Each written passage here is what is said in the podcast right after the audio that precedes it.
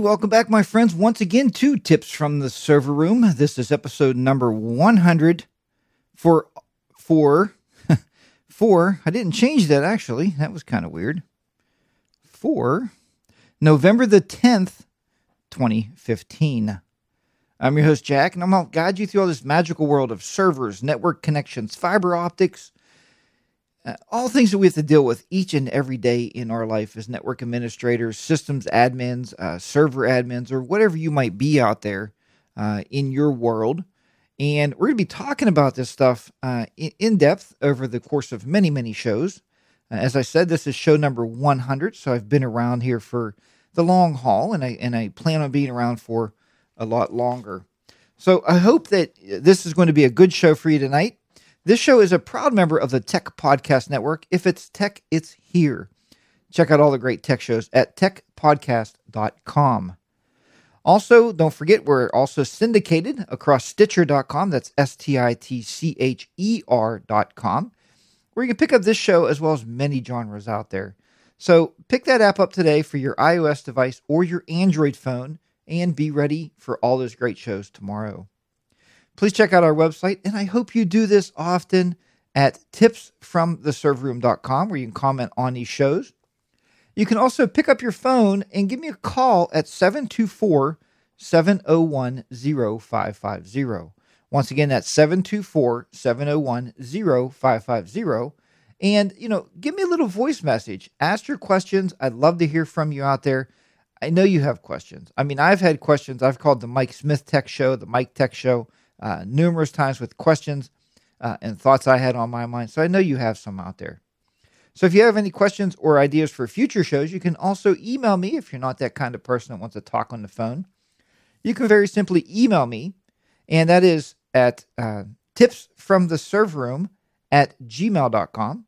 You can also follow me on Twitter, and I hope you do so you can find out when these live shows are airing. Live shows?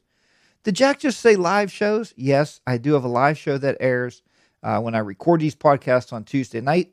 Uh, I'm using currently. I am using. Hopefully, everything's working well enough here. Uh, it looks like it is, and I'm currently streaming on Google uh, Google Live uh, or YouTube Live. I guess it is. Uh, of course, it's owned by Google. So, but it makes a great way to put these shows out there to you. I know a lot of you like to watch as we record these podcasts, and that's wonderful. I love that you do that. Um, I hope you like the new setup here tonight. and You're actually recording uh, with a different camera tonight, and I'm recording with my uh, with my studio behind me. That's good and bad. It's good for you guys because you get a different view uh, of the studio here, but it's bad for me because I can't keep up on uh, viewing all the uh, different tasks that's going on behind me. So it's good and bad. You know, there's there's good and bad with that.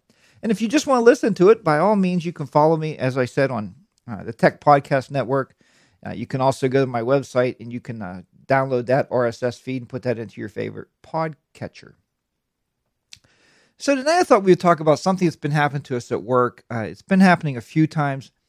And in getting ready for tonight's show and doing some research and doing some preparation for tonight's show, I found that um, some of it, you know, is is partly our responsible our, our uh, responsibility and what we've been failing at. But what it is uh, we're talking about tonight is packet storms. Now, if you've never had a packet storm before in your network, well, let me tell you what, it is a, a disastrous thing to happen. It's going to blow your network out of proportion. Uh, you're going to uh, start getting what's called data collisions, and it's just a horrible, horrible thing. So, we're going to talk about that.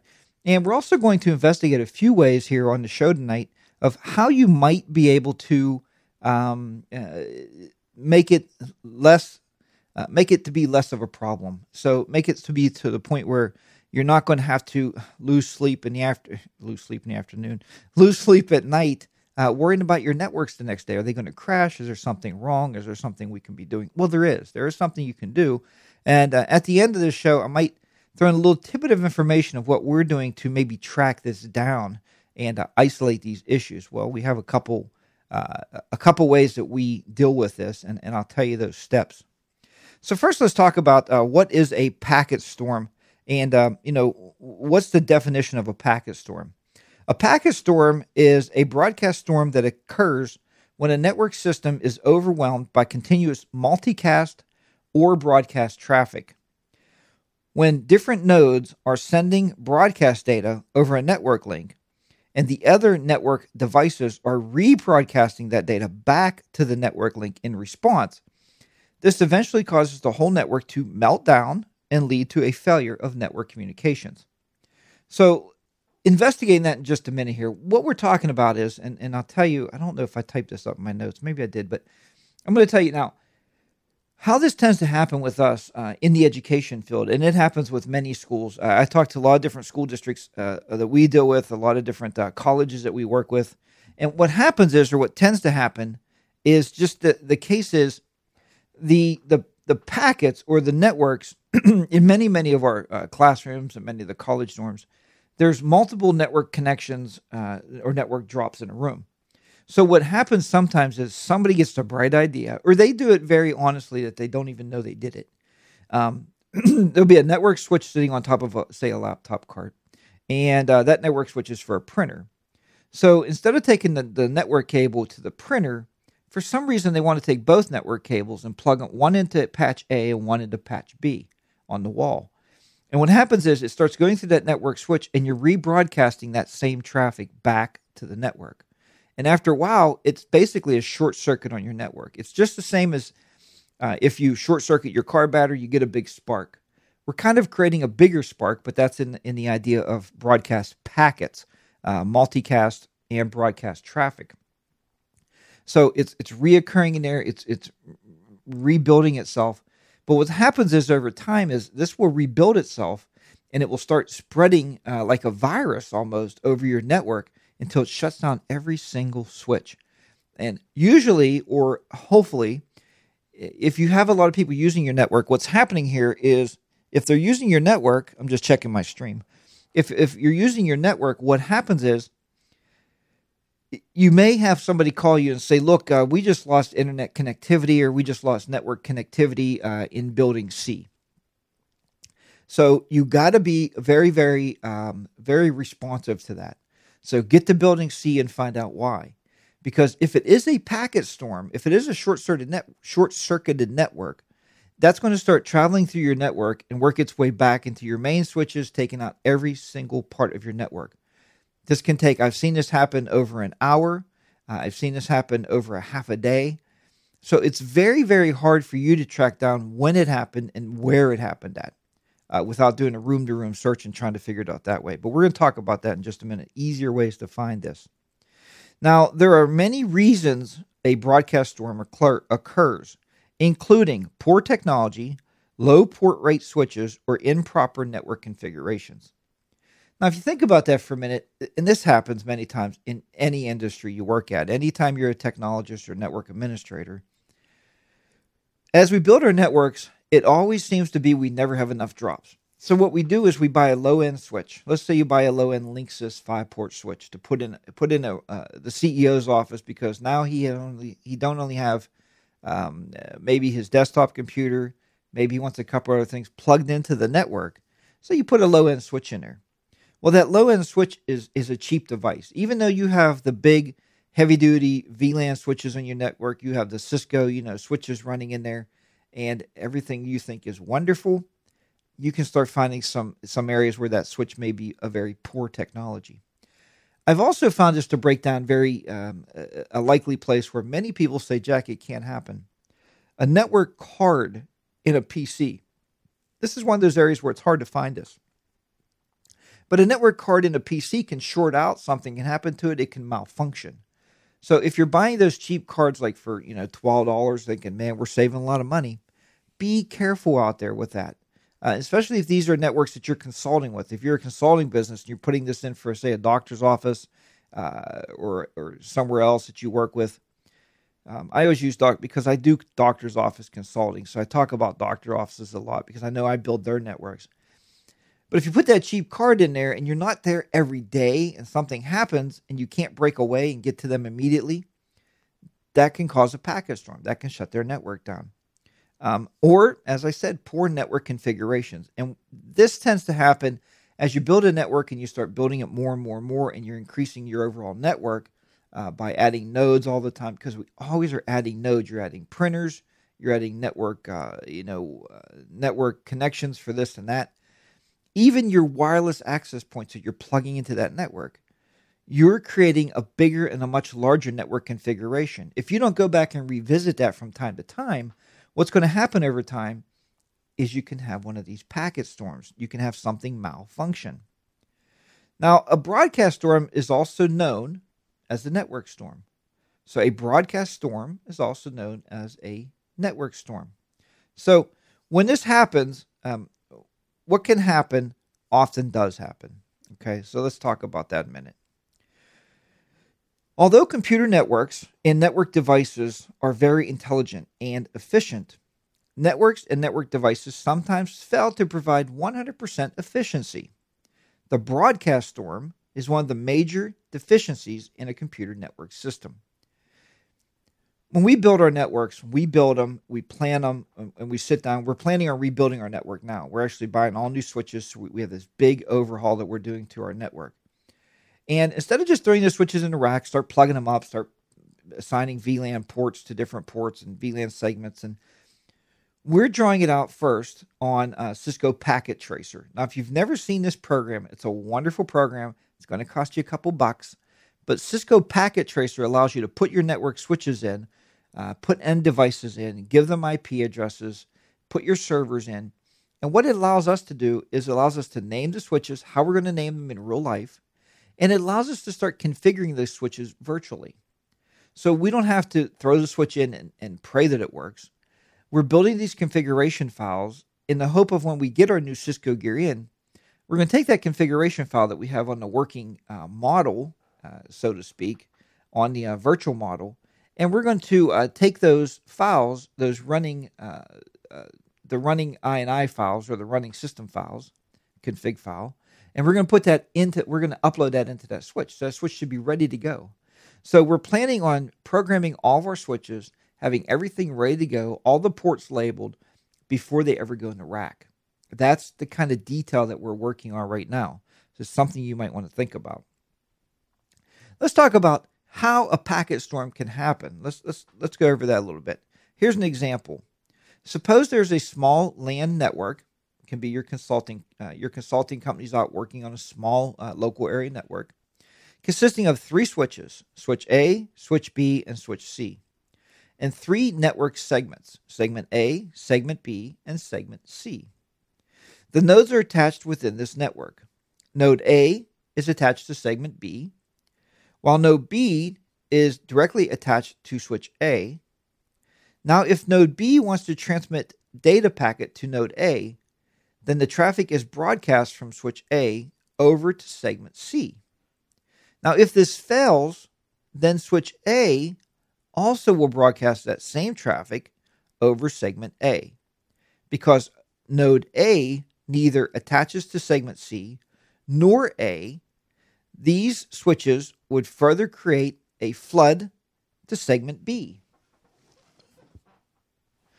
And in that case, what's going to happen is uh, it ne- if if neither device or switch has learned that n- the uh, node A address, then the traffic is sent back to switch A. Hence, all devices and switches keep sending and resending the traffic. So they're sending this traffic. Think of if on a modern day bridge uh, in your city or in your town.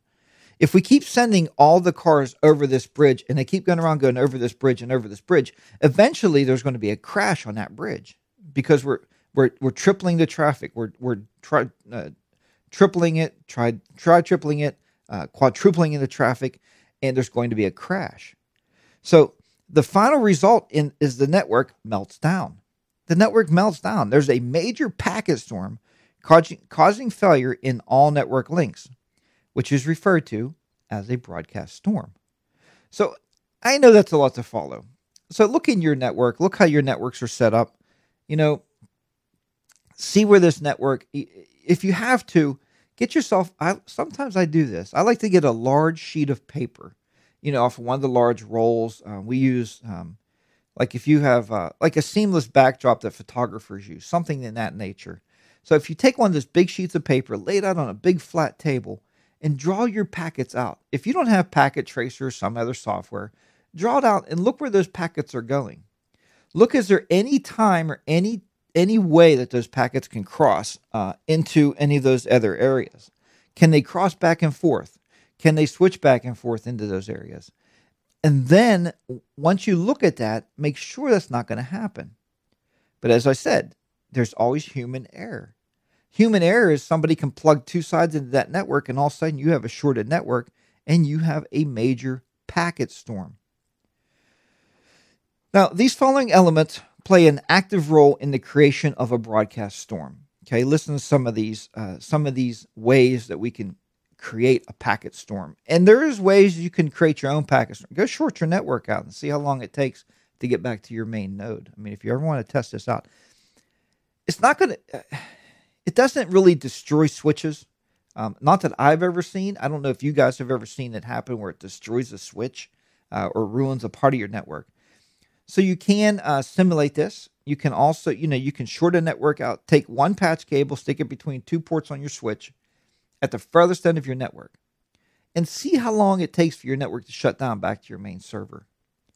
And when you clear it, when you take the patch cable out, it takes about five to 10 minutes to clear itself back out through that network, but it will clear. You don't have to reboot your switches or do anything crazy like that. Uh, but it will give you an idea of if a packet storm happens, how long do you have uh, to respond to that issue? Now, these play important roles. Poor network management.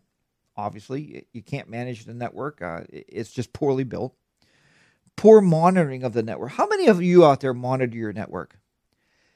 We don't as much as we'd like to. I mean, there's times we do. We tend to monitor the wireless because, um, you know, the wireless is is set up with a wireless controller it's built to monitor, so it's easier to monitor. But you can buy switches out there, and with the new switches, we're looking at monitoring software. Our idea is is to put maybe a 47 inch screen TV up in our office, and all we'll have on it all day is packet tracing. It's just going to have all the switches up there, and it will alert us immediately, and we will be able to see visually if something's going wrong. So that's how we're going to monitor our network. Also, don't forget many of the switches out there, and I know our switches uh, that we're getting, we can set up alerts on those where it'll actually send us a text message Hey, port number three on switch 45, something just happened. And it can pretty much tell you what happened. You can set up alerts to say uh, a packet storm happened, uh, the, the, the port went dead for some reason, uh, there's no data traveling over the packet. And you get that alert and you can go look at that port. And, and we'll talk about network design sometime because that could be a whole nother show. Uh, because we're going through this world of network redesign, and, and it is just a humongous amount of work. Absolutely humongous, depending on what size network you have. I mean, uh, if I could show you pictures of our network, I would. But but you know, working in education, we're not allowed to do that. There's a lot of things I can't show you there. Um, but it's just just astronomically huge uh, over this network. Now, so monitor your network as much as you can. Look at your switches, see if you can set up alerts on those, and see if it'll alert you.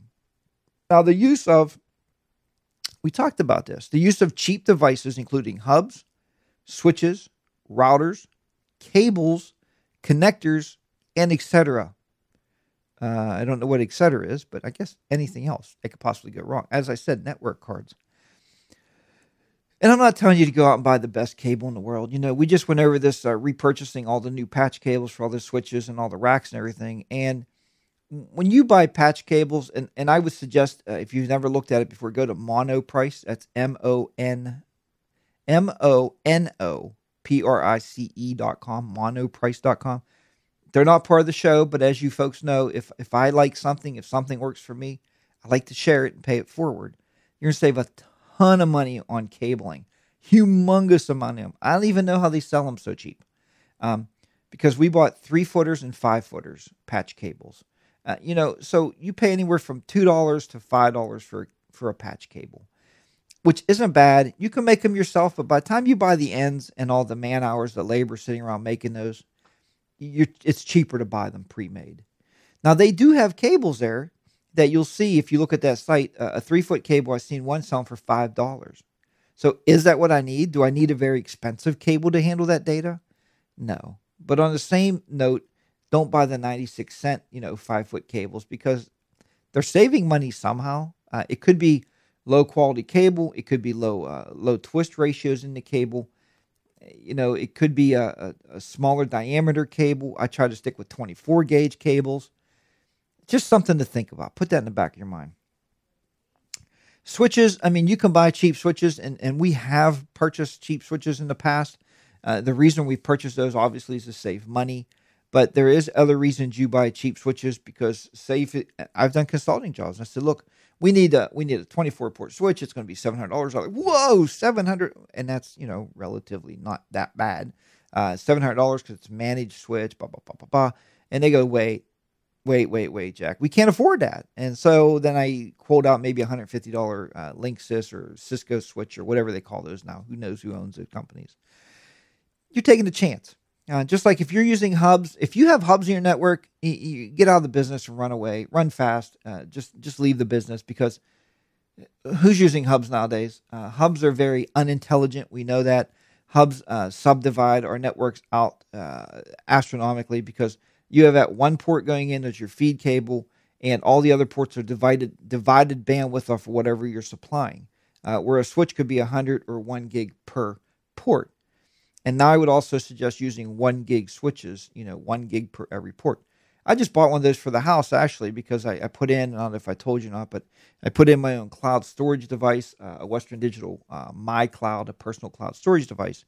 And um, I actually have some YouTube videos and I'll be posting here uh, sometime but it's nice. But the thing is, my my uh, my switch downstairs is only 10100, and I thought, well, if I'm transferring big files like these videos I do for YouTube and all this stuff, if I transfer all these files, what's going to happen is it's going to take a long time to get there.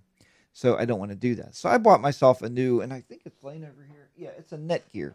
I bought a Netgear eight port switch off of Amazon, uh, a gigabyte switch, but it's for my house you probably don't want to put that eight port switch in your network uh, with your, you know, uh, $1,200 Cisco switch. It probably is not a good idea uh, because that could be your point of failure. So that's just stuff to think about. I know we're all into saving money. I know it's important, uh, especially if you're a technologist for a company. Budget times are coming up, and you know we all get under those uh, those constraints of money. I mean that's very very important. Unfortunately, in our business, the way we do things in life, money is not our greatest concern, our greatest concern is reliability, which we try to keep at 99.9% because anybody that does 100% is lying and um, uh, living on his network all day long. He never goes home or sleeps. So 99.9 is pretty good. Uh, even 98.9 is fairly decent. I would go for that. So now, improperly maintained network configuration and inexperienced network engineers. Now, I'd like to talk to you a bit about that how in the world do you have an inexperienced network engineer? If you're a network engineer, you probably went to school to become an engineer, and you probably have some kind of networking training. So if you come out of school and you just paid all that money for a four year college to become a network engineer, and uh, you totally suck at it, you probably shouldn't be in this business.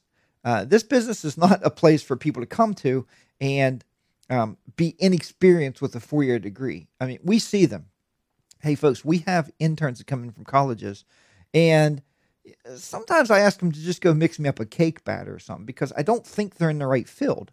Um, and the, the other part of that, the other part of going to school is they can't teach personality when you're in school. You, there's no class, uh, you know, personality 101. There's no class for personality. And I know we're getting a little bit off the subject, but I'm trying to trying to get to you about the different experience levels of people. I've met these people and I've have honest conversations with these kids when they come to me.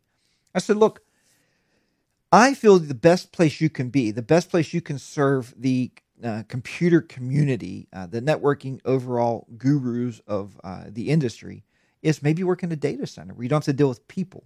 Uh, because dealing with people, and if you're a consultant, you deal with people. You know what I'm talking about. Uh, if you if you work in a school, we deal with people every single day. We deal with multiple personalities of people. Uh, we deal with uh, multiple competency levels with computers. Some people think they know a lot, but they probably don't. And you know, you kind of have to spoon feed that, but you have to have a personality to deal with those folks. You can't go and be like, "You did it all wrong. That's just stupid. You don't know what you're talking about." That's not a personality, uh, you know, to deal with the, the human person out there. So, but I, I, I think this was funny when I did this research. This this inexperienced network engineers. Now, you can maintain a network configuration. You can uh, improperly maintained. I mean, that happens with growth. And I'm not throwing that out there. If, if it ever happened to you, it happens with growth. It happens to the best of us out there. Believe me. Uh, not that I'm the best. I have my quirks too, and I have my quorums. And, I, you know, I tell even my, we have uh, student techs, and I tell them, I am not the greatest at this business. I don't know everything. I mean, you can't. Our business is very vast. Um, but I'm one of those uh, jacks of all trades. I pick up many, many trades. I do everything from programming to network switches. Uh, I, I, I, program Visual Studio, you know, to uh, to running cable. I mean, I'll do just about anything. Here's a big one that we talked about earlier: the lack of network uh, diagram design. Now, I told you that we have been using this uh, Cisco Packet Tracer to design the diagram. So to lay this whole diagram out is is a wonderful thing and to be able to set this stuff up uh, but i'm a very visual person. I've always said i'm a visual learner. If i can see it i understand it. And i think a lot of us out there in this field is that way. How many of you uh, get something new? Like when i got um, my uh, my my little mycloud my western digital mycloud i've never had one before. Um, now i could have just went about it. It had a network connection and a power plug. I could have probably figured that out but i didn't. I read the instructions. But how many of us read the instructions you get a new router for your rack or a new firewall. You know how to program a Cisco firewall. You throw it in a rack. You know, you plug up port uh, zero slash zero uh, network connection and zero slash one for the inside, and, and you configure the thing. Very simplistic. We've done it a billion times. Why do you want to read instructions of how to plug it in? So I see that point that I'm a very visual learner. If I see it, I understand it. So the lack of network design, which is needed for proper management, and to provide guidelines for all network traffic routes. Now, this can be done on paper. As I told you, the big sheet of paper, write it out, stick it up on your wall in your shop so everybody can see it. Don't be a network Nazi. I've told you guys this a thousand times. Don't be a network Nazi. Don't keep this knowledge to yourself because if you have a heart attack and you need a pacemaker or, or an internal defibrillator and you're in the hospital for a month or you break a leg, uh, you have pins in your legs and you can't come to work for a month. You want somebody to be able to maintain that network. That's your baby. You know, would you ever raise your kids like that and take your kids to your mom's house and not take a box of diapers with them? No, because you want her to be prepared for that baby that's going to happen. And they say shit happens. And it's the same with our networks. Shit happens. So you want people to be prepared for that. So share your information draw these diagrams. Let your people know where these diagrams are. If you don't have it sticking on the wall like I do, because I'm just that kind of visual person, um, let them know. Let them know what it means. Let them know how it operates. Get them involved in building your network. Uh, my partner work is very involved with building the network. We discuss things all the time. Uh, I mean, the, the primary ending of this whole thing, you know, since I am technically technically, you know, little quote, technically the boss. I mean, I'm responsible for all this stuff. I'm the first one that my head's going to get cut off if something goes down. But he's responsible for backing me up and stuff and making sure things stay working. So I think it's important that he knows. Um, so make sure you have a, have a paper diagram. This can also be done, as I said, on paper or with the help of application software that creates an automatic network design. And there's many network programs out there. I mean, there's one I used to use it all the time. Uh, I can't remember the name of it. Microsoft has one that everybody seems to like, and I find it to be too cumbersome, and I never liked to draw my network designs in it.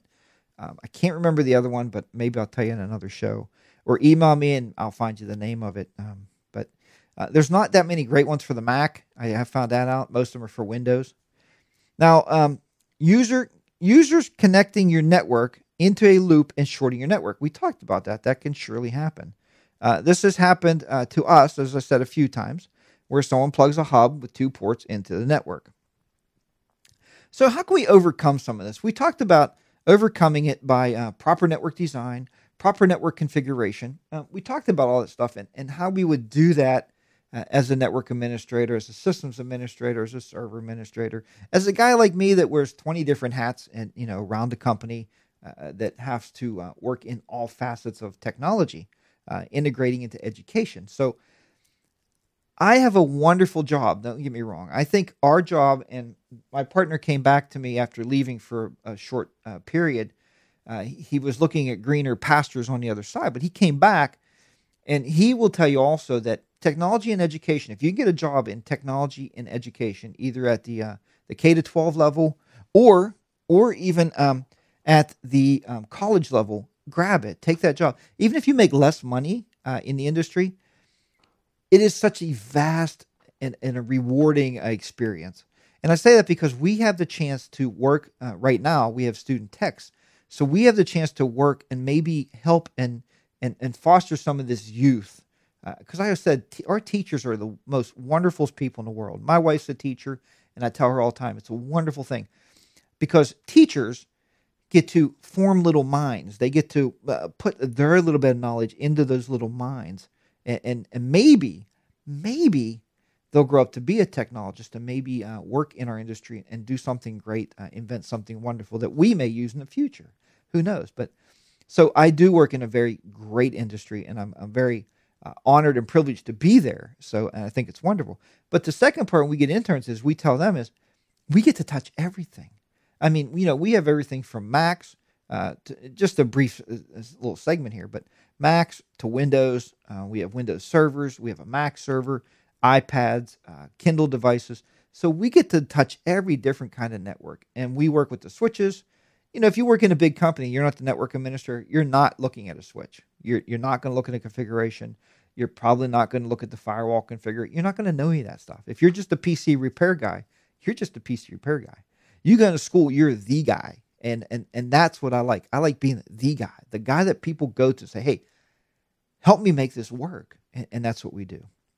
So let's talk a little bit about we talked about this in a past show one time, VLANing. Now, VLANing or virtual LANs can uh, often decrease the risk, decrease, can often decrease the risk, not eliminate it, of running your network into the ground. Now, just a brief overview. A virtual LAN, if you don't know, and I'm sure you know this, but we're going to touch base because I know there's a lot of people watch this show and listen to the podcast that don't really understand what a VLAN is. Is any broadcast domain domain that is partitioned and isolated in a computer network via data link layer, layer 2. LAN is abbreviated for local area network. So we have the local area network, and sometimes most buildings, most places, most people I consulted with.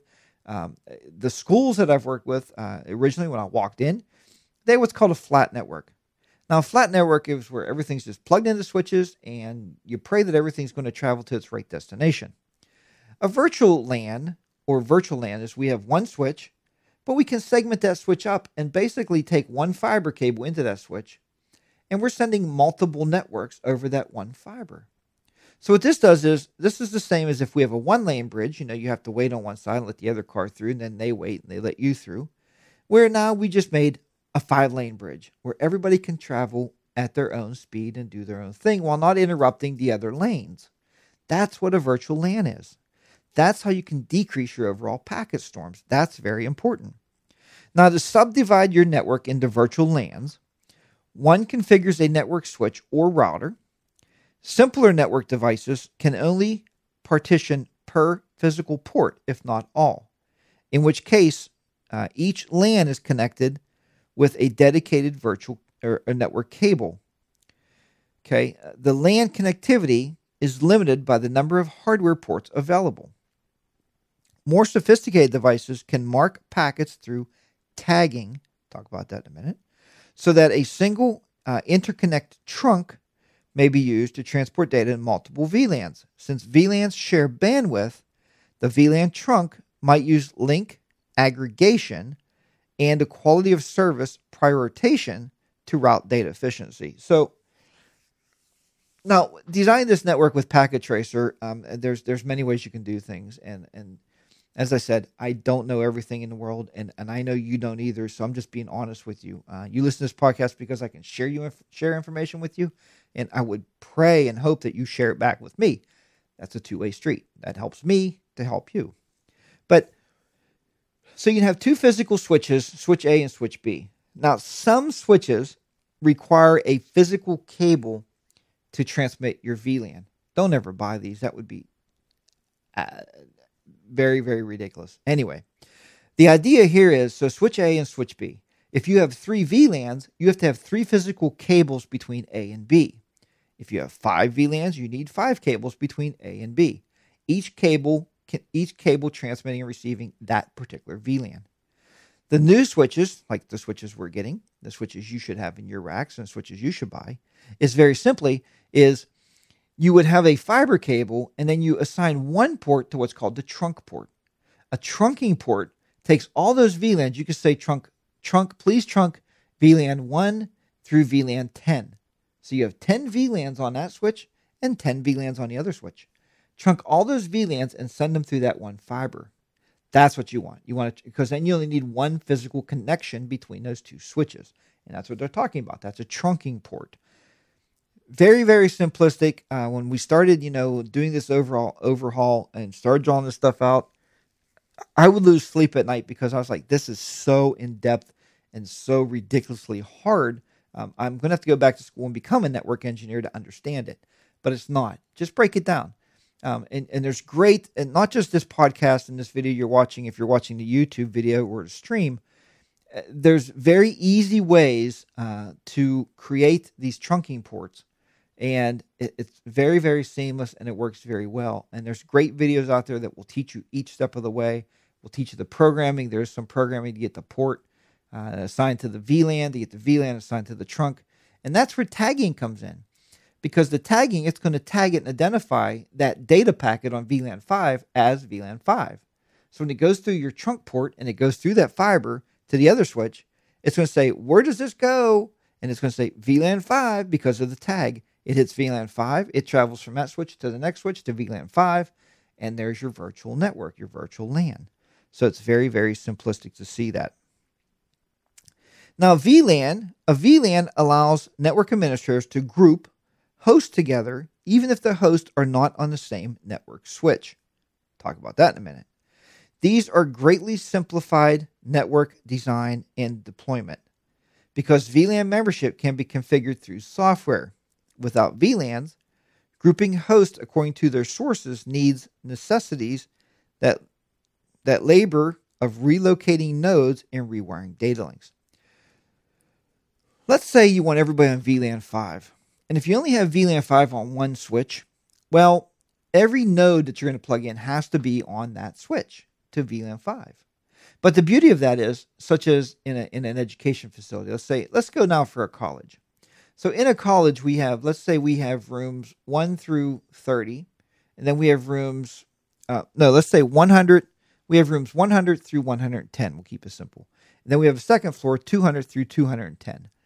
And we want to have rooms 200 to 205 and 100 to 105 on VLAN number 2. Now, if we only had one switch for VLAN number 2, we have to get wires from the upstairs floor down to that switch to plug them in that would be pretty labor intensive. So the thought process here is well, if we have two switches and we have VLAN 5 on switch 2 and VLAN 5 on switch 1, then we, it doesn't matter. We can plug them in, and both those are going to be segmented to VLAN 5, and they're going to be tagged as so. And then the other half of the building could be on VLAN 4, same way, and it spares us all that labor intense uh, issues that we have going on there. I want to back up here for just a minute just to see. Um, just to scroll down here a little bit and see. Uh. I just wanted to see if anybody's in the chat room here, but they're not. So that's okay. Um, I don't really try to watch that when I'm recording this because we're also recording the podcast. So but anyway, folks, I hope you've enjoyed this overall segment tonight. I mean, it, it's so very important that you get your networks uh, straightened out out there and you get everything ready to go. You know, because people rely on us, people rely on network connectivity. And when there's an issue, you're the first one's going to know about it uh, because everybody's going to be calling, going, What's going on with the network? Uh, so hopefully you can have that figured out, segregated. Uh, if you're monitoring the network, if you can at least uh, get into your switches, buy managed switches. I found that managed switches at least allow us to get on and look for the packet storms. We can usually find a port and we can shut the port down, and that will shut it off without going to that. I did tell you one other thing. There is a, a very barbaric way uh, to to clear a packet storm. Now, here's my take on this. Here's how you can clear. If you don't have no monitoring equipment, you don't have no way of checking your switches. So what you do is the first thing you do when you when you have your network set up And I'm sure if nothing else in your network, you have your feed cables labeled. Your feeder cable is the main cable coming to any switch uh, that's feeding that switch. I always use port number one. Some people use the last port, port number 24 or port number 48. Whatever you do is fine. It doesn't matter. There's no right or wrong way of doing this. We have fiber optics going to every single switch panel that we own, every switch drop, not panel drop. So, in other words, I have uh, two fibers in the cupboard and I broke my network down. So, I have one fiber running, say, four switches and the other fiber running the bottom four switches. The barbaric way to do this, to, to clear a packet storm or to find it, you have to start um, segmenting, segmenting or segregating your, breaking your network down into segments, segmenting your network, your network, your networks. So you're going to break your networks down. And the reason we break that network down is because we're looking for where the packet storm is coming from. Once I break my network down to four switches, I only got to deal with four switches, not 80 switches I have, or you may have a thousand switches in your network. You'll break it down to the least amount of switches and isolate that packet storm. You do this in a very barbaric fashion, a, a very antiquated way of doing this. This is the way we've done it for years and years, folks. And I've been doing this uh, in this business for 30 years. Um, you know, back when we had really crappy network here, we're not going to talk about that because that was a mess. But in today's world, what we do is um, we'll go out and we simply break the network. We we pull one of the fibers out and we break an area, and then we give it about ten or fifteen minutes to see if the storm uh, breaks itself down. So does does the internet come back up? Is it reliable again? Is your wireless gear working again? Is everything seem to be functioning? Your network connections functioning again? If it is, you just isolated that part of the network storm. If it's not, you plug that fiber in and you unplug the next one and you go cupboard to cupboard, room to room, wherever you're at, building to building, doing this until you clear the network. That's what you got to do. Uh, it's a very old fashioned way of doing it. Uh, it works. I've done it many times. Uh, I've always seemed to find it. Once I get it broke down to that point, I can go uh, switch, I can go port to port to port. Uh, I can tone the wires out, or hopefully they're labeled, and I can say this is uh, this room here. And then I just have to go to a handful of rooms or a handful of areas in a building to find out and to isolate who did what, what happened in that room to start my packet storm. So hopefully it's that. One time, like I said, it was a network card that was a little bit harder to find, but we still isolated it to that room. Once we was in that room and we couldn't think of any other reason, we pulled the network card and we changed it just to see if that was it, and it cleared the storm. So there you go. There it is. I mean, it's very, very simple to do. Very uh, easy way of doing things. Now, folks, if you've enjoyed this show tonight, please click on the donate link and donate $1,000 to the cause of the show. No, I'm just kidding. Hey, no, if you did like the show tonight, please remember to use my Amazon link. I mean, that helps out. It doesn't cost you any more money to buy something. And I know there's great podcasters out there, much greater than I am, because I listen to a lot of them. I listen to a lot of shows, and I love uh, all the guys and girls out there doing podcasts. But if you can, uh, if you want to share the love a little bit, I know it's getting to be around a holiday season. You know, use that Amazon link. My Amazon link, for some reason, on the website wasn't working properly. I did fix it. Uh, I actually uh, woke up this morning at five thirty because it was bothering me, and I did fix it this morning. So the Amazon link is there now. Right now, it pictures like a little motorcycle thing. Don't let that throw you. I'm not telling you to buy motorcycle stuff, but click on that and, and when you buy anything, if, if you buy diapers for your baby to take to your mom's, you know, if you buy the paper you're going to need to roll out to draw your network, um, whatever you buy, I mean, if you buy computers, switches, gear, uh, wax for your car, use that link. Click on that link. Save it as a bookmark. Whatever you got to do, just use that link and then purchase it. Uh, we have found out, and somebody mentioned this the other day, if you already have stuff in your shopping cart and you click that link and then you purchase, it, it, the money doesn't come back to the show you have to, what I do is put everything in your wish list. You know, so you, you shop a little bit, having your wish list, go out to my page, tipsfromtheserverroom.com, click on that link, go back in, and then go in your wish list and add it to your cart and then purchase it. And then you're fine. So, and we all have big wish lists, I'm sure. Uh, but once again, that link is at tipsfromtheserverroom.com. Now, folks, if you want to learn about Windows Server 2008 R2, Windows Server 2012 uh, R2, and I know I know you guys are probably upgrading the Windows uh, 2012 server. I mean, you know, we've all been doing these rollovers and these upgrades. or you want to learn about virtualization with ESXi with VMware ESXi 5.5 server from install to administration, all you got to do is go to that page, tipsfromtheserverroom.com, look at the online class link at the top of the page, click on that, and take one of my courses. I have three courses on there. There's been thousands of people coming through these courses. Uh, they've all said they've worked really well for them. That's feedback from them, not me. They said they used them for everything from getting a job, for landing a job in the computer field, um, and they used them for uh, advancing their career, maybe where they're at. Um, you know, they were a, a, hardware technician and now they're a server guy. So it, it can be used for anything. Most companies will reimburse you for this course. Uh, and I'll tell you straight up right now, so you don't have to go figure out how much is it. I don't like people that say, go do this. No, it's $250 uh, for this course. Uh, I've had people email me say, Jack, you should be charging 2500 for this course, not 250 But it's my way to pay it forward. Uh, it's your way when you take the course to help support the show back, to help buy the gear, whatever we need to run these shows, like the spare cameras, uh, you know, the bandwidth or whatever we need to do these shows. So it helps out. I mean, it's not that much money to take the course. You watch a video, you take a short little quiz. And once you're done with it, I mail your certificate in the mail. So it's worthwhile. It's a great uh, little certificate to frame, hang up, put it with your resume, or do whatever you want to do with that. So hopefully you will uh, look into that, venture that. Sorry about that little bang of the microphone there.